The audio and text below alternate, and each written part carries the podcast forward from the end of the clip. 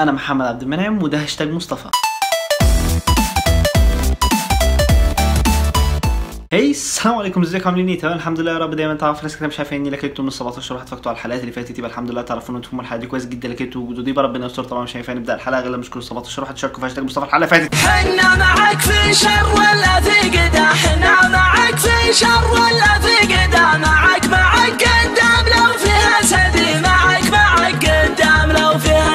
حابب أكلمكم عن أهدى مكان في العالم. أهدى مكان لا أنا فعلا عاوز أكلمكم عن أهدى مكان في العالم اللي هو ال anechoic باللاتيني أو no echo بالإنجليزي أو عديم الصدى بالعربي. يعني شوف أنت أي لغة ترجم براحتك. اللي موجود في مينيابوليس في أمريكا وتم إنشاؤه بشراكة ما بين مايكروسوفت وجامعة BYU. المكان ده من 2004 لحد دلوقتي كل مرة بيتم تسجيله في موسوعة جينيس على إنه أهدى مكان في العالم. المكان ده فيه أقوى عزل للصوت. لو أنت دخلت الغرفة دي مش هتسمع ولا صوت يتم إنتاجه خارج الغرفة لكن أي صوت يتم إنتاجه داخل الغرفة أنت اللي هتسمعه.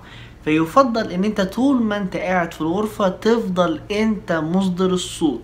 لأن لو أنت ما أصدرتش الصوت بمزاجك هتسمع أصوات أنت ما ينفعش تسمعها. أوكي أبسط الموضوع. أنت في حياتك اليومية متعود على درجة معينة من الضوء. فلما بتدخل في مكان فيه ضوء قوي جدا عينيك بتضيق علشان الضوء اللي داخل عينك يقل نسبته مقارنة بمصدر الضوء نفسه. ولما تدخل في مكان الإضاءة تكون فيها بسيطة شوية فعدسة عينك بتكبر بحيث إن هي تجمع أكبر كمية من الضوء. الموضوع ده ممكن تحس بيه أكتر مثلا لو كنت في نفق. أنت بتبقى طول ما أنت في النفق واخد الإضاءة اللي موجودة جوه النفق لكن أول ما بتخرج منه بتستقبل الإضاءة الكبيرة جدا اللي كانت مستنياك بره. تحس كده ببياض في عينك وبعد كده عينيك بتبدأ تتأقلم لأن هي كانت فاتحة العدسة على الآخر فتضيق العدسة عشان تشوف. أوكي مثال أبسط برضو لما تكون نايم وحد يقوم فاتح الستارة بالنهار فيدخل لك ضوء الشمس فتحس كده إن إيه العين مش عارف إيه أنا كنت عدسة عيني كبيرة. هنا الفرق. الموضوع ده زي ما هو متطبق في عينيك برضو موجود في ودانك. فأنت مثلا لما تدخل في مكان فيه مزيكا عالية أو أي صوت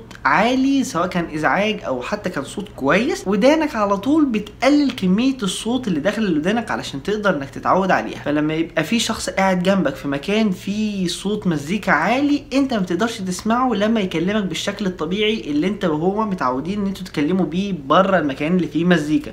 فيضطر إن هو يعلي صوته وكمان يقرب لودانك علشان تسمع هو عاوز يقول إيه لأن خلاص ودانك بقى متعودة على درجة من الصوت. المشكلة بقى لما تدخل في مكان ما فيهوش صوت ساعتها ودانك هتوسع للآخر فساعتها هتسمع أصوات المفروض إنك ما تسمعهاش. زي مثلا بلعة الريق حركة الدم للمخ نبضات القلب صوت نفسك هتسمعه بصوت عالي جدا. أصوات أنت مش متعود إنك تسمعها هتسمعها بشكل مستمر. عشان كده في أسطورة بتقول إن محدش يقدر يدخل الغرفة دي أكتر من 45 دقيقة. بعد كده هيجن. في ناس كتيرة دخلت المكان ده كان بيغمى عليها أو كان بيجي لها صداع قوي جدا أو يجي لها دوار لأن هي بتسمع حاجات بشكل مستمر يغيظ مدة طويلة. خلاص مش هتستحمل. ولكن ديريك مولر اللي بيقدم برنامج Veritasium دخل المكان ده وقعد فيه أكتر من ساعة. وخرج منه بسلام. ففي علماء جم يحللوا الفكرة دي إنه إزاي واحد قدر يعدي الساعة داخل المكان ده وكان مقتنع إن هو يقدر يقعد أكتر من خمس ساعات فدي مدة طويلة جدا. فالعلماء لقوا تبرير علمي للموقف ده اللي هو إن ديريك لما كان قاعد جوه الغرفة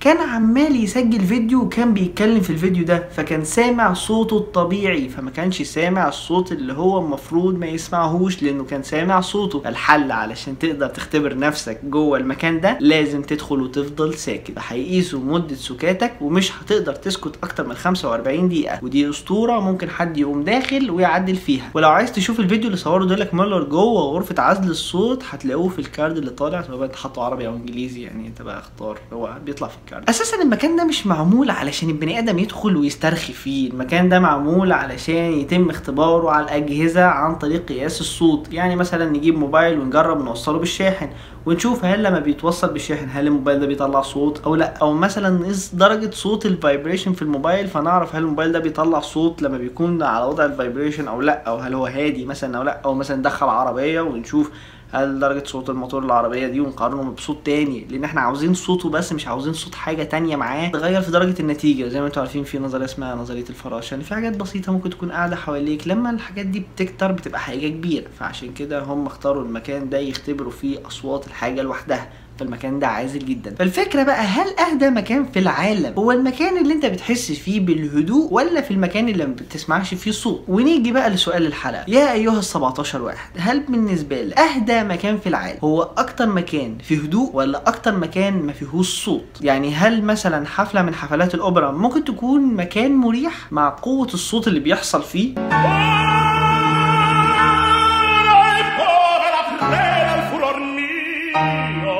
مثلا ليلة على سواحل المالديف هل هتكون مريحة ولا وجود أصوات زي صوت الموج وصوت العصافير ممكن يكون مشوه ليك؟ اكتبوا لي رأيكم في هاشتاج مصطفى على تويتر وكالعادة مش هعمل حلقة جديدة غير لما يعدي الهاشتاج 17 تغريدة أنتوا اللي بتخلوني أكمل وكمان ما تنسوش تعملوا ال like وال share و subscribe. كان معاكم محمد عبد المنعم في هاشتاج مصطفى. سلام.